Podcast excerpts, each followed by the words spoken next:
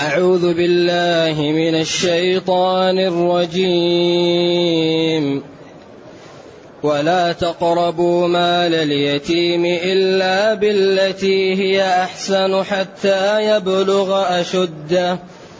وأوفوا الكيل والميزان بالقسط لا نكلف نفسا إلا وسعها. وإذا قلتم فاعدلوا ولو كان ذا قربى وبعهد الله أوفوا ذلكم وصاكم به لعلكم تذكرون.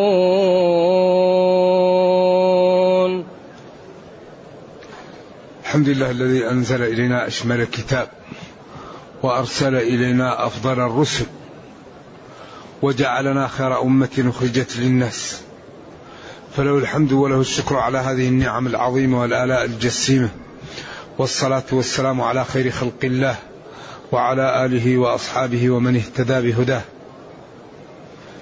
أما بعد فقد سبق أن قلنا بالأمس إن هذه الآيات إنها آيات مليئة بالأحكام والفوائد وأن السلف قالوا إنها وصية النبي صلى الله عليه وسلم التي عليها خاتم. ذكر ذلك عن ابن مسعود وعن غيره. لذلك هذه الأمور في غاية الأهمية لأنه قال قل تعالوا. قل لهم يا نبي تعالوا. أتلوا جواب الطلب ما حرم ربكم عليكم؟ أتلو عليكم المحرم أو الذي حرمته عليكم. وهو أن لا تشركوا بالله أي نوع من أنواع الشرك.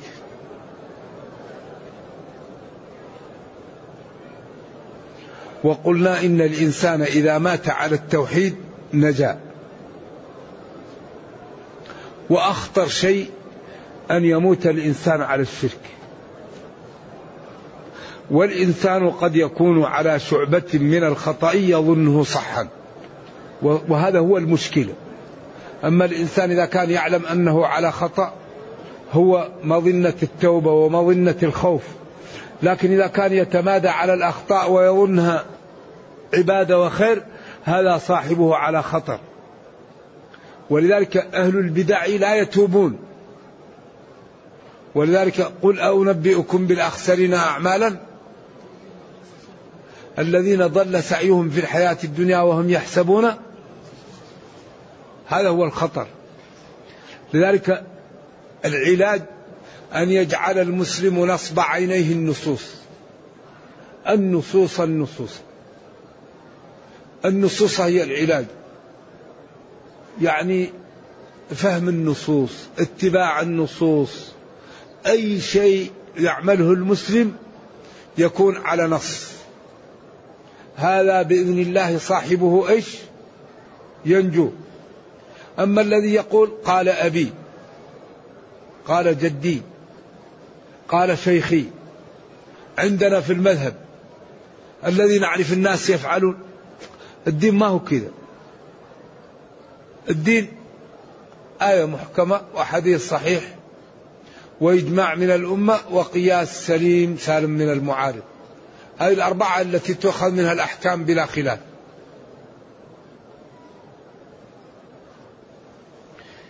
إذا هذه الآيات سبحان الله العظيم الأمة في حاجة ماسة إلى تمثلها.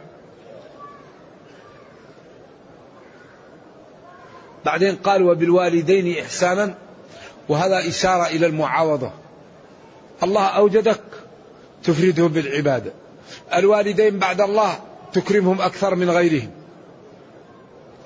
ذلك دائما من عمل لكم معروفا فكافئوا اللئيم هو الذي إذا أحسن إليه يبادل الإحسان بالإساءة. إن كريم الأصل كلما تزايد من خير تواضع وانحنى. الغصن إذا كان فيه الثمر ينزل. كذلك صاحب الفضل إذا كان عنده علم وعنده غنى وعنده فضل يتواضع ويلين جانبه. لذلك الحقيقة معاني هذا الدين معاني سامية. إذا يقول أن لا تشركوا به شيئا وبالوالدين إحسانا وأحسنوا بالوالدين إحسانا. وقلنا إن الإحسان للوالدين يكون بإعطائهم المال وبزيارتهم وبمعرفة رغبتهم والعمل بها. يحب ما يحب والديه يتجنب ما لا يحب والديه يكرمهم بماله بوقته بمؤانستهم. نعم أما أنت إذا كان والدك في حاجة تعطيه إياها لا. الوالدان يحتاجان إلى إلى رعاية وإلى أمر نفسي ولذلك بعض الناس يبحث عن مصلحة الوالدين. لا أبحث عن رضاهم. لأنك أنت تبحث عن مصلحتهم أحيانا تكون عاق. لأن مصلحتهم ما هو فيما يعملون. فإذا قلت له هذا يغضب منك وتكون عاق. لذلك الوالدان يبحث الإنسان عن رضاهما طبعا فيما لا معصية فيه. وإذا وثق فيك الوالدان لا مانع من أن يعني توصل إليهم المصلحة لكن إذا كانوا أنت أهم شيء يرضوا عنك. لأنهم إذا غضبوا عليك إذا غضبا عليك هذا خطر عليك. فلذلك ما دام الكافر ربنا يقول وصاحبهما في الدنيا معروفا في الدنيا لأن الكافر مشكل. فمن باب أحرى المسلم. فلذلك لا بد للولد من أن يعطي لوالديه من وقته وماله ومن أنسه. يعني يحتاج منك إلى ماذا؟ إلى أن تأتيهم تجلس معهم تؤانسهم. أما تكون تجلس مع أولادك وأهلك والوالد لا تأتي هذا ما هو إكرام هذا عقوق. ولو عقوق ضمني. إلا إذا كان الوالد لا يريدك أن تأتيه هذا أمر آخر. ثم قال ولا تقتلوا أولادكم. لاحظوا أول شيء التوحيد. ثاني شيء إكرام الوالدين.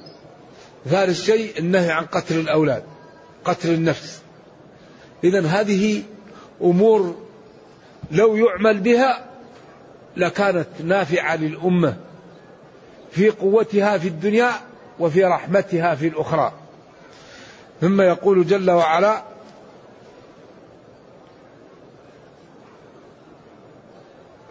ولا تقتلوا النفس التي ولا تقتلوا أولادكم من إملاق.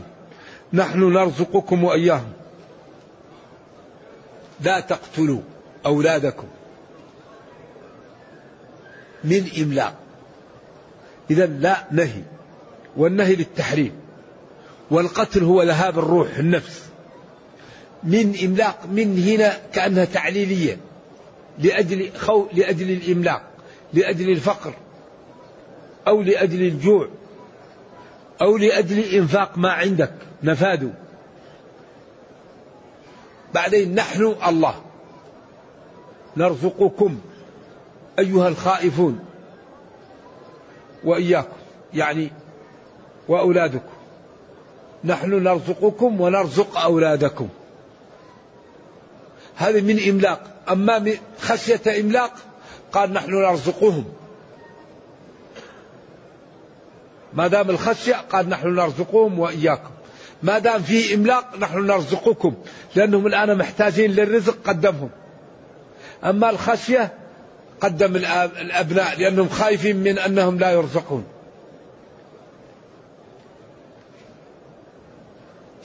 ثم قال ولا تقربوا الفواحش. أجمع معنى لما يقصد. لا تقربوا الفواحش. الفواحش جمع فاحشة. والفاحشة كل عمل إذا رآه الناس يعني ينفرون منه ويتقززون ويتقدرونه ويشمئزون منه. يفحش. إما في المنظر أو في الحكاية أو في النفس. ويدخل في الفواحش الكبائر. ويدخل فيها دخول أولي الزنا بأنواعه. الأخدان المعلن السر.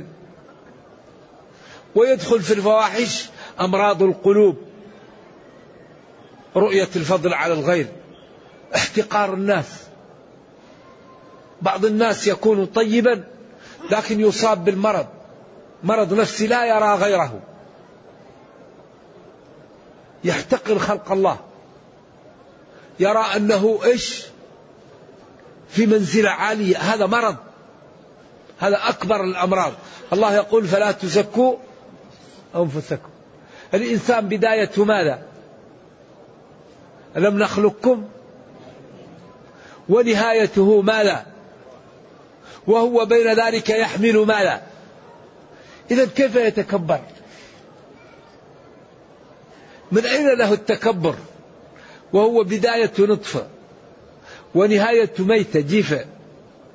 وهو بين ذلك يحمل ما لا يخفى في بطنه. إذا مسكين ولذلك ربه نبهه.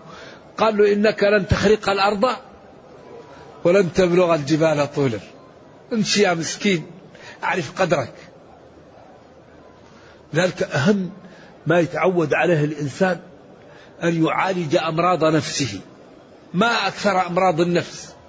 الكبر غمط الناس احتقار الآخرين رؤية الفضل على الغير. هذا مشكل هذا. وهذه الأمراض لا تظهر. وإنما تظهر إيش؟ آثارها. ذلك آخر ما ما يزيل المسلم من نفسه أن يسل سخيمته. يكون يحب المسلمين ويرى أن الناس كلها طيبة وأنها سواسية وأن أكرم الناس عند الله أتقاهم. لا شك أن الناس معادن. خيارهم في الجاهلية خيارهم في الإسلام إذا فقهوا. معادن. بعض الأرض تنبت. بعض الأرض سبخة لا تنبت. الناس مخلوقين من الأرض.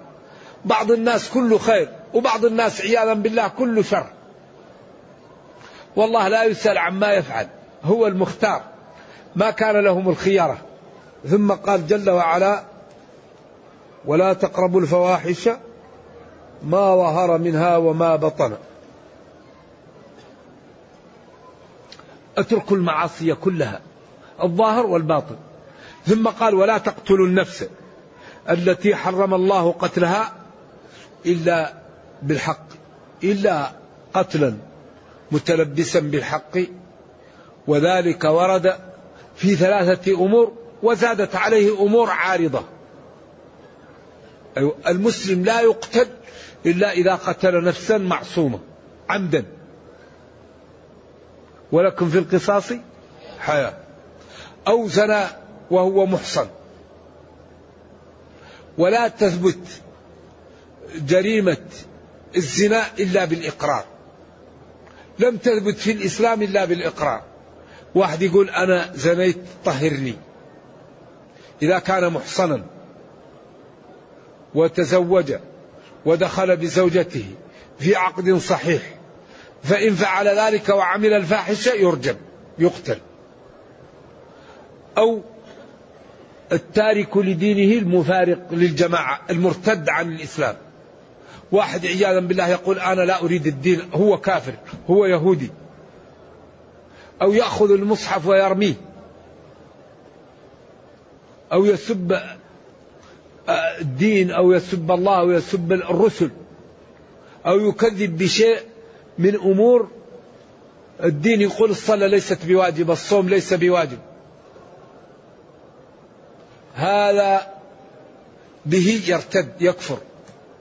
ويستتاب عند الجمهور فإن تاب وإن لم يتب قتل قتل حدا قتل عياذا بالله لأجل الكفر من بدل دينه فاقتلوه. وسيأتي أحكام تارك الصلاة لأن في إشكالات فيما بعد إن شاء الله.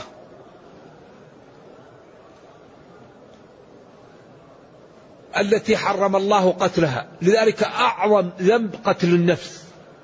إلا الكفر. قال تعالى ومن يقتل مؤمنا متعمدا فجزاؤه جهنم خالدا فيها وغضب الله عليه ولعنه وأعد له عذابا عظيما. قال ابن عباس والله ما نسخها شيء وآية الفرقان مكية وآية النساء مدنية ويرى إن الله لا يغفر أن يشرك به ولا من قتل نفسا مؤمنة ويغفر ما دون ذلك لمن يشاء. يقول آية الفرقان إلا من تاب هذا مكية. قالوا الذي يقتل نفس لا يتوب. ابن عباس يقول لا يوفقه الله للتوبة أصلا. ولكن الجمهور قالوا في الكلام مقتضا. أي ومن يقتل مؤمنا متعمدا فجزاؤه جهنم إن جازاه الله.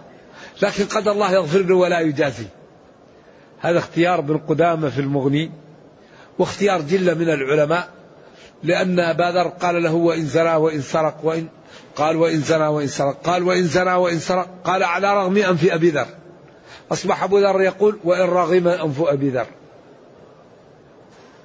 فالنصوص أن من قال لا إله إلا الله دخل الجنة. لكن قال ابن عباس إن هذا كان من باب التشديد وأن جاءه أحد يريد أن يقتل فقال له لا لا توبة للقاتل.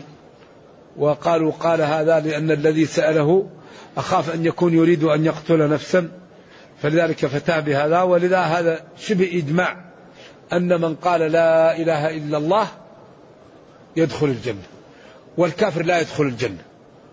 ذلكم المتقدم وصاكم به لعلكم تعقلون جمال وحسن هذا التشريع وما يدعو إليه من المنفعة وما يرد عنكم من الشر إن طبقتموه. ثم قال جل وعلا ولا تقربوا مال اليتيم إلا بالتي هي أحسن. هذا جانب آخر من جانب إصلاح المجتمع. اول التوحيد. ثاني شيء إكرام الوالدين. ثالث شيء عدم قتل الأولاد. رابع شيء الابتعاد عن المعاصي ما ظهر منها وما بطن. خامس شيء عدم قتل النفس المعصومة إلا بحقه ذلكم المتقدم أمركم به ووصاكم بامتثاله لعلكم بذلك تعقلون حسن هذا الدين وجماله وأنه جاء لإنقاذ البشرية. وأنه من تبعه صلحت له دنياه وأخراه وأصبح في المكان اللائق به ولا يلحق لما يتصف به من الفضل ومن الجمال. ثم قال جل وعلا ولا تقربوا مال اليتيم إلا بالتي هي أحسن. لا ناهية. تقربوا هذا سد للذريعة. الذي تقدم الإشارة إليه في قوله تعالى ولا تسبوا الذين يدعون من دون الله. لا تقربوا لأنك إذا قربت منه يمكن تأكله فابتعد عنه. اجعل بينك وبينه إيش؟ مسافة حتى يسلم مال اليتيم إيش؟ منك. وهذا التعبير عن حياطته وعدم ضياعه. مال المال معروف هو ما يقتنى من الذهب والفضة. ومن البيوت ومن الأنعام ومن المزارع ومن الأراضي. كل ما يتملك يقال له مال. واليتيم هو الذي فقد أباه قبل البلوغ. من الإنسان. أما من الدواب قالوا هو الذي فقد أمه. إذا اليتيم هو الذي يموت أبوه قبل أن يبلغ. ولما كان اليتيم لا راد عنه إلا الذي يوليه من أقربائه وكان الأقرباء الذين يولون أموال الأيتام يظلمونهم نهى الله عن قربانه وأمر أن يحاط وحتى إنه أصبح أحيانا الأيتام يحرجون لخوف أوليائهم مما لا من مخالطتهم حتى قال الله تعالى وإن تخالطوهم فإخوانكم. بعدين قال والله يعلم المفسد من المصلح. ولو شاء الله لعنت ما أجمل هذا التشريع. والله ما في أحسن من هذا الإسلام.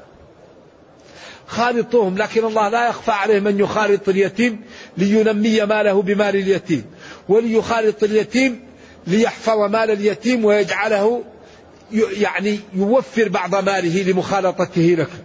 لا يخفى عليه شيء من هذا. إذا ولا تقربوا مال اليتيم إلا بالتي يحسن أي بالطريقة أو بالحالة التي هي أحسن. وهو أن تنمي ماله له وأن تحفظه من طرق الضياع. فلا توقي مالك بماله. ما ينبغي هذا. وبعدين قال بدارا أن أن يكبروا. يبادر بأن يعني يأكل مال اليتيم قبل أن يكبر ويحاول أن لا يهتم باليتيم حتى يطلع مغفل. إذا أكل ماله ما يقدر يطالب به. لذلك قال ولا تقربوا مال اليتيم إلا بالتي هي أحسن. أي بالطريقة التي هي أحسن. ولذلك الله لما أخذ أب الإنسان الصغير حاطه. قال وأما اليتيم فلا تقهر. ونهى عن قربانه. وأنه لا يعطى مال إلا بشرطين. البلوغ وإناث الرشد. على خلاف فيما هو الرشد. عند مالك الرشد في المال ولو كان فاسقا. عند أبي حنيفة إذا وصل 25 سنة يعطى له ماله ولو كان سفيها عند الشافعي الرشد الاستقامة في الدين. لأن الذي لا يطيع الله هذا سفيه والسفيه لا يعطى له المال يحجر عليه. وما في السفه أكبر من الإنسان لا يخاف الله ولا يطيع الله. أما مالك جعل الرشد هو أن يحسن التصرف في ماله ولو كان فاسقا. إذا لا ناهية تقربوا مال اليتيم هذا مبالغة في البعد عن مال اليتيم إلا بالطريقة التي هي أحسن وهو أن ينمى له وأن يحفظ وأن يبعد عن عن الضياع. حتى يبلغ أشده. هنا الأشد المقصود به هنا البلوغ. وإن كان يقال الأشد للأربعين والثلاثين والخمسين لكن هنا المقصود به البلوغ. بدليل حتى إذا بلغوا النكاح فإن آنستم منهم رشدا. إذا الأمر هنا بعدم أكل مال اليتيم. وهذا دلالة على حسن هذا الدين وعلى أنه يرعى المصالح وأن أصحابه لا ينتهون فرص التي بها قد يأخذون أموال الآخرين. الإسلام يحرم هذا. ويجعل المسلم لا بد أن تكون نيته لإخوانه كنيته لنفسه. لا بد أن يحافظ على المسلمين كما يحافظ على نفسه. يجب أن يحفظهم في غيبتهم. يجب أن يرد عنهم. يجب أن يحبهم. يجب أن يساعدهم. وإلا لكان إيمانه ناقصا. من ستر على مسلم ستره الله. ومن نفس عن مسلم كربة من كرب الدنيا نفس الله عنه كربة من كرب يوم القيامة. وقال لا يؤمن أحدكم حتى يحب لأخيه ما يحب لنفسه. وخوف وأوعد الذين يريدون أن يكون المجتمعات غير سليمة فقال إن الذين يحبون أن تشيع الفاحشة في الذين آمنوا لهم عذاب أليم في الدنيا والآخرة. الإسلام لا يريد الفواحش تشيع ولا يريد إنسان يعني يشهر به. يريد أن يبقى الستر وأن يبقى الحفاظ وأن تبقى الأخوة وأن تبقى المودة وأن تبقى المحبة. إلا إذا ارتكب المسلم جريمة وثبتت عليه. عند ذلك يعاقب المجرم معاقبة حسية ومعنوية. فالمعاقبة الحسية ليطهر. وليرتدع الناس. لأن المعاقبة لأصحاب الجرائم لها جهتان. جهة تطهيره. من من أتى بشيئا من هذه القاذورات وعوقب به في الدنيا فهو كفارته. حديث البخاري.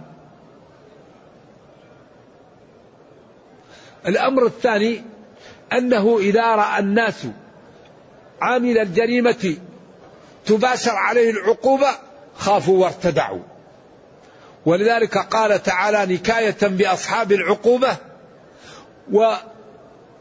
وغرضا لإشاعة هذا بين الناس ليخافوا ويرتدعوا وليشهد عذابهما طائفة من المؤمنين. عشرة أربعة ثلاثة واحد أقوال للعلماء. لابد أن يشهد عقوبة صاحب الجريمة جماعة من المسلمين يقولوا رأينا فلان أقيم عليه الحد. آه انتبه إذا كل واحد يخاف. لذلك هذه الشريعة بعد نظر عجيب. ولا يريد الحدود أدرأوا الحدود بالشبهات. الحد قبل أن يأتي للحاكم يترك. لكن إذا جاء للحاكم وثبت لا بد أن يقام. قال أتشفع في حد من حدود الله؟ والله لو أن فاطمة بنت محمد سرقت لقطعت يدها. لما سرقت المخزومية. وقالوا من بني مخزوم تقطع يدها؟ فقالوا أسامة حبه وابن حبه. قال أتشفع في حد من حدود الله؟ والله لو سرقت فاطمة بنت محمد صلوات الله وسلامه عليه. ذلك أخطر ما يواجه الأمم أن يكون إذا سرق الضعيف إيش؟ وإذا سرق الشريف هذا هذا يسبب للمجتمعات خطر كبير. وإنما الحدود تقام على الجميع. من عمل يعني عمل يعاقب به. هذا الذي يجعل المجتمعات تزدهر ويجعل الأمور تقوى. أما اليهود فعياذا بالله هم الذين يفعلون هذا. ويكيلون دائما بمكيالين. إذا مال اليتيم لا يقرب إلا بالتي يحسن. وقال تعالى فليأكل بالمعروف. من كان غنيا ومن كان فقيرا إيش قبل هذا؟ لا قبل هذا ما هي؟ و وابتلوا اليتامى حتى إذا بلغوا النكاح فإن آنستم منهم رشدا ولا تأكلها إسرافا وبدارا أن يكبروا. ولا تأكلوها إسرافا فيها ومبادرة استعجالة استعجالا كراهة أن يكبروا أو لئلا يكبروا فيأخذون أموالهم منكم. بعدين قال ومن كان غنيا فليستعفف عن مال اليتيم ومن كان فقيرا فليأكل بالمعروف. اختلف العلماء ما الأكل بالمعروف؟ قال جلة من العلماء أجرة المثل. وقال بعضهم يأخذ على قدر ما يحتاجه. وقال الطبري يقترض من مال اليتيم فإذا أيسر رد لليتيم ماله. هذا هو الأكل بالمعروف. قال الأكل بالمعروف أن يقترض ولي اليتيم من ماله إن احتاج فإن أيسر رد لليتيم ماله وقال بعضهم يأخذ أجرة المثل وقال بعضهم يأخذ على قدر حاجته على الاختلاف في ذلك. أشده البلوغ وإناث الرشد وأوفوا الكيل والميزان بالقسط. هذه أيضا باب من أبواب يعني العدالة. أوفوا أتموا. الكيل المكيل والميزان الموزون. بالقسط العدل.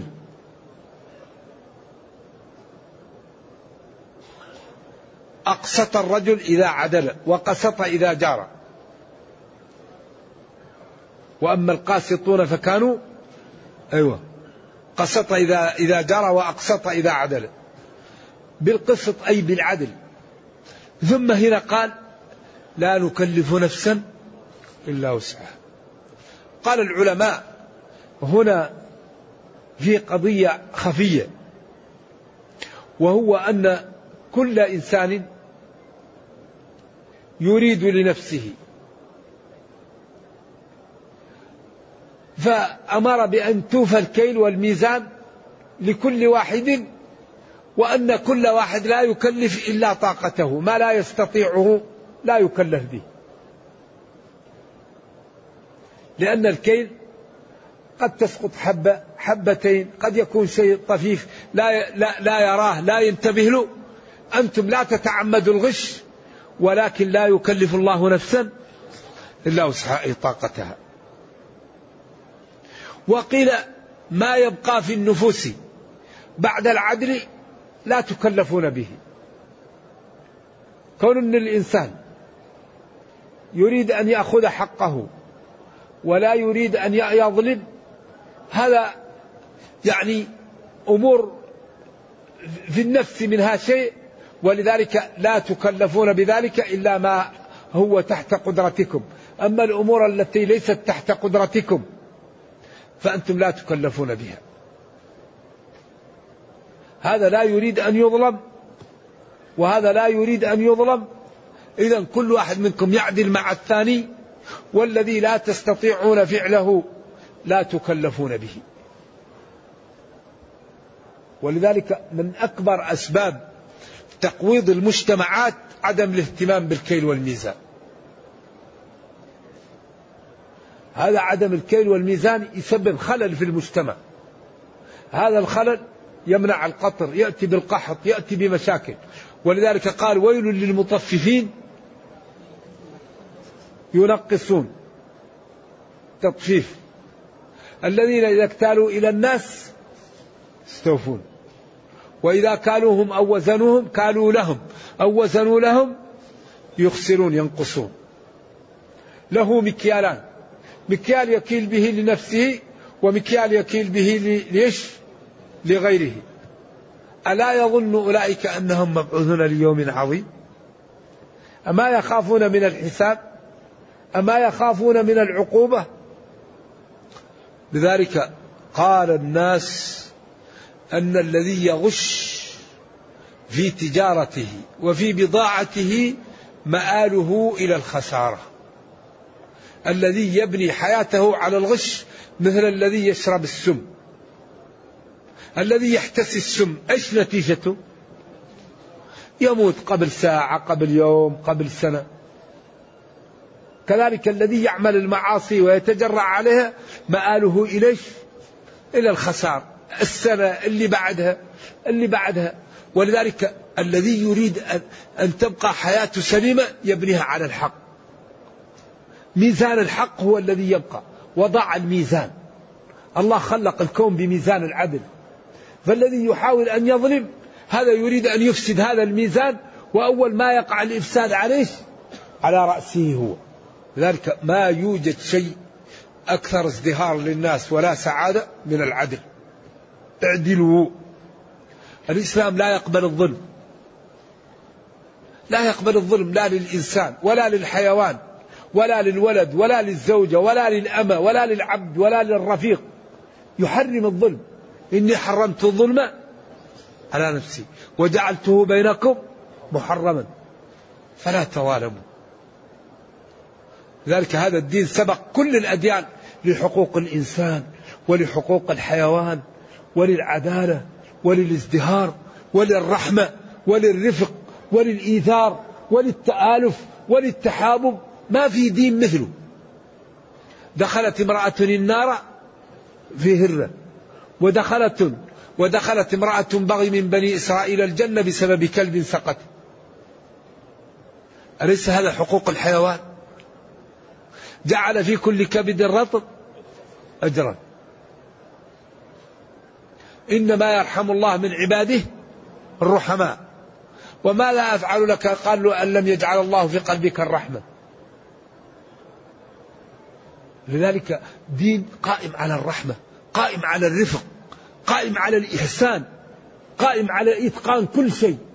إذا قتلتم فأحسنوا القتلة وليحد أحدكم سفرته وليرح هذا دين رائع. نهى عن رمي ما لا يؤكل ونهى عن تعذيب الحيوان ونهى عن يعني المثلة ونهى عن الحرق بالنار. يعني دين آية آية في الجمال والحسن. ولكن لا بد أن نعطيه الوقت. لا بد أن نعطي وقتا لهذا الدين. حتى نفهمه. حتى نتمثله حتى نعمل به حتى نظهر للناس جماله في حياتنا. نلبس الدين وقل اعملوا اعملوا. إذا يقول جل وعلا ولا تقربوا مال اليتيم إلا بالطريقة التي هي أحسن وهي استثماره وتنميته والبعد عن إفساده وعن إدخاله الغرر. حتى يبلغ أشده يبلغ ويؤانس منه الرشد. وأوفوا الكيل والميزان بالقسط. أوفوا الكيل والميزان وكل الأعمال. الآن مع الأسف في السوق متعارف على الغش. إنسان يريد أن يبيع عربة يأتي للسوق. وبعدين يبيع العربة ويقول له سكر في ماء. كيف عربة تقول سكر في ماء أنت تأتي تبيع عربة وتعلم فيها وتعلم فيها عيوب ولا تقولها للمشتري. والنبي صلى الله عليه وسلم قال من غش فليس مني. أي إنسان يريد أن يبيع بضاعة في السوق أول ما يعمل يعد العيوب اللي فيها. فيها كذا وكذا وكذا وكذا. من يريد أن يشتري هذه العيوب الموجودة في هذه العربة التي أعلمها؟ من يريد يشتري؟ الله يحييه. من لا يريد يشتري؟ ومن يتقي الله لو تعمل هذا العربة تأخذ ثمن أكثر من أن تبيعها وهي فيها غش وتدس كيف نتعارف على الغش؟ بالميكروفون واحد يبيع ويقول له السيارة فيها عيوب ويغشها. ما ينبغي المسلم يعمل هذا لإخوانه. هل تريد واحد يبيعك سيارة فيها فيها عيوب ولا يخبرك؟ والله لا يؤمن أحدكم صاحب الصبرة في صحيح مسلم أنه جاء الحب وجاءته المطر فأصبح الحب الناشف يضع فوق والمبلل يضع تحت. فأخذ النبي صلى الله عليه وسلم يديه وقال له ما هذا؟ قال أصابته السماء. قال هل لا جعلته فوق؟ من غش فليس مني. وفي بعض الروايات من غشنا فليس منا.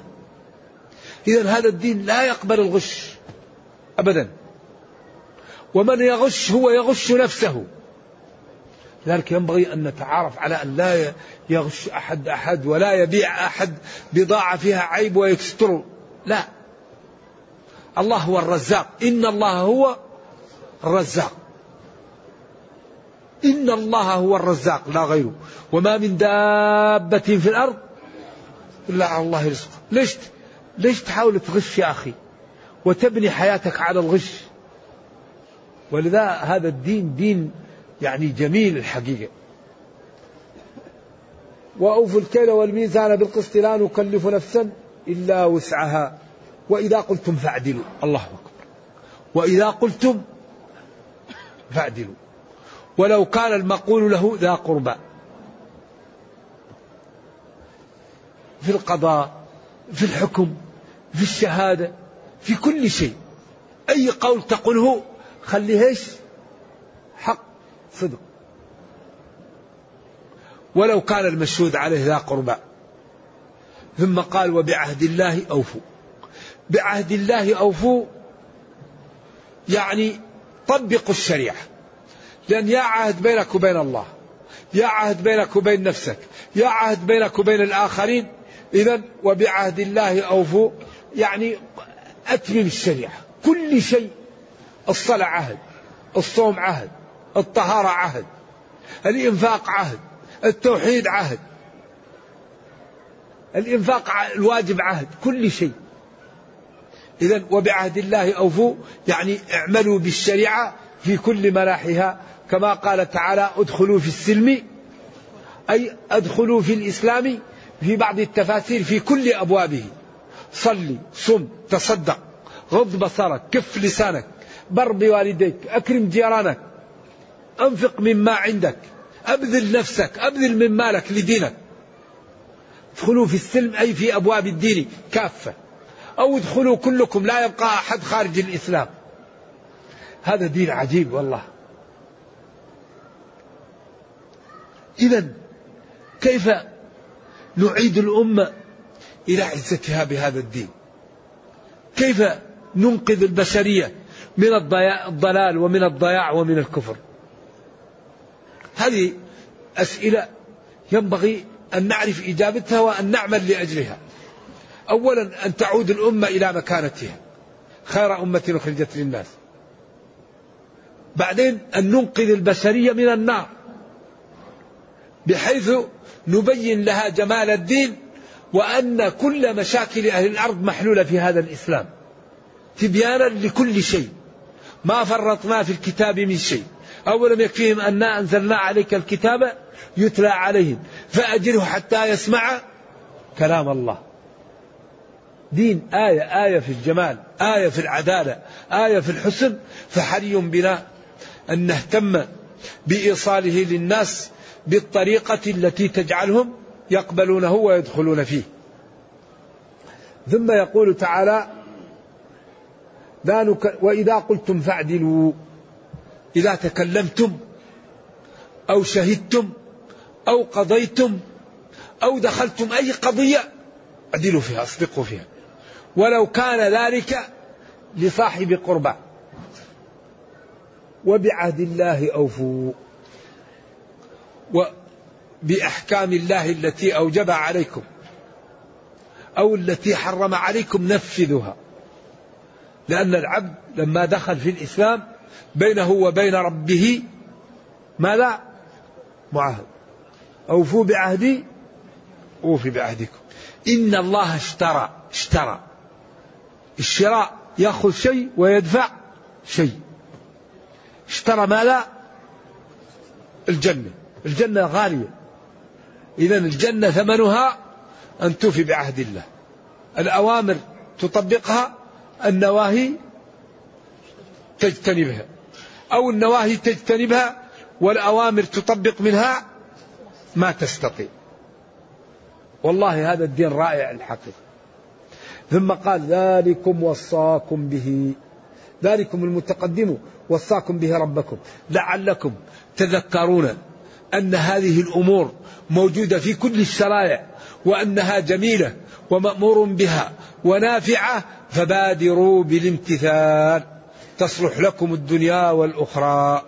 نرجو الله جل وعلا أن يرينا الحق حقا ويرزقنا اتباعه وأن يرينا الباطل باطلا ويرزقنا اجتنابه وأن لا يجعل الأمر ملتبسا علينا فنضل. كما نسأله جل وعلا أن يرحم ضعفنا ويتجاوز عن سيئاتنا وأن يوحد صفوفنا ويقوي شوكتنا. إنه خير مسؤول والقادر على ذلك. والسلام عليكم ورحمة الله وبركاته. يقول هذا عظم الله له الأجر يا أخي. يقول مقطوعة عنده اليد اليمنى. وكنت أسلم على الناس باليسرى فمنعني أحد الأشخاص. لا يمنعك لا. ما دامت يدك اليمنى غير موجودة فاليد اليسرى تنوب عنها ومأجور ولا شيء. لأن المنهي عنه استعمال اليسار في غير أمور الإنسان الخاصة تنظيفه واليد اليمنى للأمور للأكل ولمس المصحف وللسلام فإذا هذه فقدت تنوب عنها اليسرى ولا شيء. اتقوا الله ما استطعت وأنت مأجور. نعم. ومن عنده غير هذا فليأتنا به.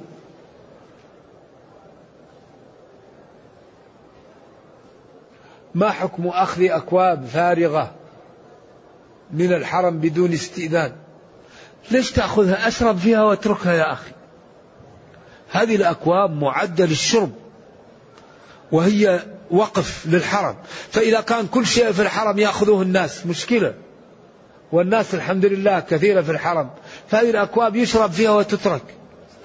إذا احتجت كان عندك شيء تريد أن تصب فيها وأنت في الحرم أما تأخذها وتذهب بها للبيت لا. خليها. وإن كنت تريد تستعملها استعملها إيش؟ فيما تحتاج إليه داخل الحرم. الكاتات المستعملة هذا أمر آخر. نعم. المستعملة أمرها سهل. ما علاج دخول العجب على النفس إذا كان الإنسان يعمل من الصالحات.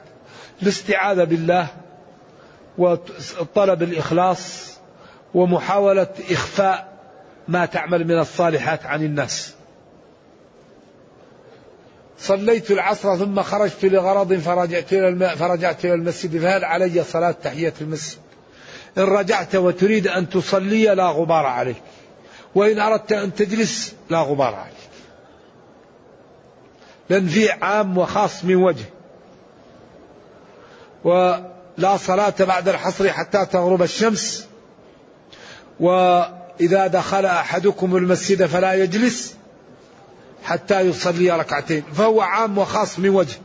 فالشافعي قال ذوات الأسباب خارجة عن النهي. ومالك وأحمد قال تعارض عام وأمر ونهي فيقدم النهي. ما نهيتكم عنه فاجتنبوه. فإن صليت لك دليل وصحيح وإن جلست لك دليل وصحيح وأنت بالخيار. وكل له أدلة. ما حكم التلفظ بنية العمرة؟ التلفظ بنية العبادة ليس من السنة. وهذا ليس مقصود به التلفظ بالنية وإنما لبيك عمرة لبيك حج هذا ما وإنما هذا جاء هكذا وإما النية في القلب ما يحتاج. إنما الأعمال بالنيات. أنت تريد أن تسافر ما تنام عليه هو النية. تريد أن تدخل امتحان ما تنام عليه هو النية. هذا هو النية. تريد لا سمح الله عندك مرض تريد أن تدخل المستشفى لإجراء عملية أو لفحوص ما تنام عليه هو النية هو ما يكون في القلب. هذا هو النية. نعم. يقول تكبيرات الجنازة أربعة. الأولى لماذا الإمام لا يعطينا فرصة في بعد الرابعة؟ خلاص بعد الرابعة يسلم. لأن بعدها السلام يكبر ويقرأ الفاتحة عند الإمام أحمد. مالك ما في عنده قراءة الفاتحة. لا صلاة لمن لم يقرأ بفاتحة الكتاب يقرأ الفاتحة ثم يصلي على النبي صلى الله عليه وسلم ثم يدعو للميت بالأدعية الواردة ثم يكبر ويسلم. فإن أراد أن يدعو بعد الرابعة فله ذلك. نعم. يقول ولا تقتلوا النفس التي حرم الله إلا بالحق. أشرح ذلك. ولا تقتلوا النفس التي جعلها الله معصومة بالإسلام أو بالمعاهدة. لأن المعاهد من قتله لم يجد رائحة الجنة. ولذلك أبو حنيفة قال المعاهد يقتل به المسلم لأنه يقطع يده بماله. فقال ما دام تقطع يده بماله يقتل به.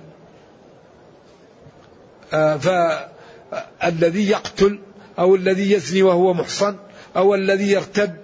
وهناك أمور أخرى عارضة كالبغاة كالم... إنما جزاء الذين يحاربون الله ورسوله ويسعون في الأرض أن يقتلوا إذا قتلوا أو يصلبوا إذا قتلوا وسرقوا أو تقطع أيديهم وأرجلهم من خلاف إذا أخافوا وسرقوا أو ينفوا من الأرض إذا أخافوا ولم يسرقوا ولم يقتلوا. على أن أو للتنزيل أو أن الإمام مخير فيهم على أن ذلك بيد الإمام على الخلاف بين العلماء في القضية.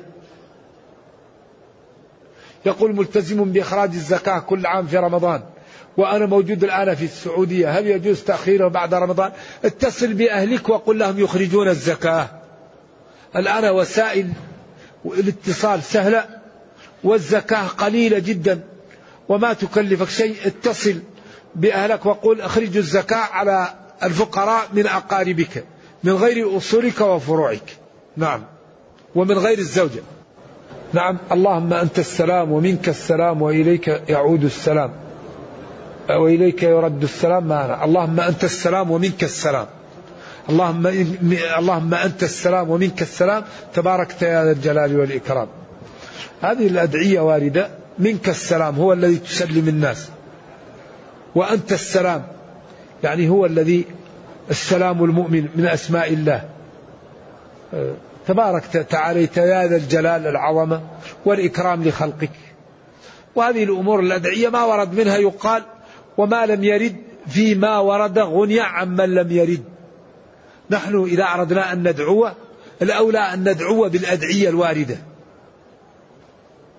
فيه كتاب اسمه عمل اليوم والليلة. عمل اليوم والليلة لابن السني ولغيره وللنووي رحمة الله علينا وعليه. كتاب أيضا الأذكار. كتاب جيد ومحكوم على أحاديثه. حكم جيد. ماذا تقول في الصباح في المساء في الظهر في المغرب في العشاء؟ إذا رأيت مبتلا إذا جاءتك نعمة إذا خفت إذا كنت آه، تقلق كل شيء له علاج. وله أيضا رياض الصالحين وهو كتاب مهم جدا للمسلم يعرف ما فيه ويكون دائما يتحصن بالأدعية الواردة عن النبي صلى الله عليه وسلم. هذا يقول إنه مشى في الطريق فسألته امرأة أن يعطيها مالا لتركب لبلدها فأعطاها. وبعد أن مشيت أنا عنها أمتر نظرت ورائي فرأيتها تأخذ من حوالي خمسين شخصا غيري. فذهبت إليها وأخذت مالي وقلت لها يا نصابة فهل علي شيء؟ وأما السائلة فلا تنهر. وفي أموالهم حق معلوم للسائل. الإنسان إذا سأل إن أردت أن تعطيه وإن أردت أن ترده ردا جميلا وإما تعرضن عنهم ابتغاء رحمة من ربك ترجوها فقل لهم قولا ميسورا. إلا تكن ورق يوما أجود بها للسائلين فإني لين العود. لا يعدم السائلون الخير من خلقي إما نوالي وإما حسن مردودي إنسان سألك أعطيه والله قل له نرجو الله لنا ولك الغنى. أما تسيء على من يسأل هذا لا ينبغي. ولذلك قال تعالى وأطعموا القانع والمعتر. قال العلماء في أصح التفاسير القانع المتعفف والسائل. والمعتر الواسطة بينهما. العبد حر إن قنع والحر عبد إن قنع فاقنع ولا تقنع فما شيء يسر سوى الطمع. فالقانع اسم فاعل من قنع إذا تعفف ومن قنع إذا سأل ففي تداخل اللغات. إذا أعطوا السائل وأعطوا المتعفف وأعطوا الواسطة بينهما. والشاعر يقول تستر بالسخاء من كل عيب فإن العيب يستره السخاء. قال ما قال لا قط إلا في تشهده. فالمسلم إذا جاءه مسلم يريد حاجة يعطيه إذا ما أعطاه يرد رد جميل على الأقل. أما يروح يسب ويشتم هذا ليس من أعمال هذا لا يليق أبدا. ويستغفر المسلم الله ويسأل الله العفة والغنى وثقوا تماما أن الفقير إذا تصبر الله يغنيه. من تعفف ومن استغنى يغنيه الله. وما فتح عبد باب مسألة إلا فتح الله عليه باب فقر. لذلك قال يحسبهم الجاهل أغنياء من التعفف تعرفهم بسيماهم لا يسألون الناس إلحافا ولا غير إلحاف. نرجو الله أن يجعلنا وإياكم من الذين اصطفاهم الله ورزقهم القناعة والغنى.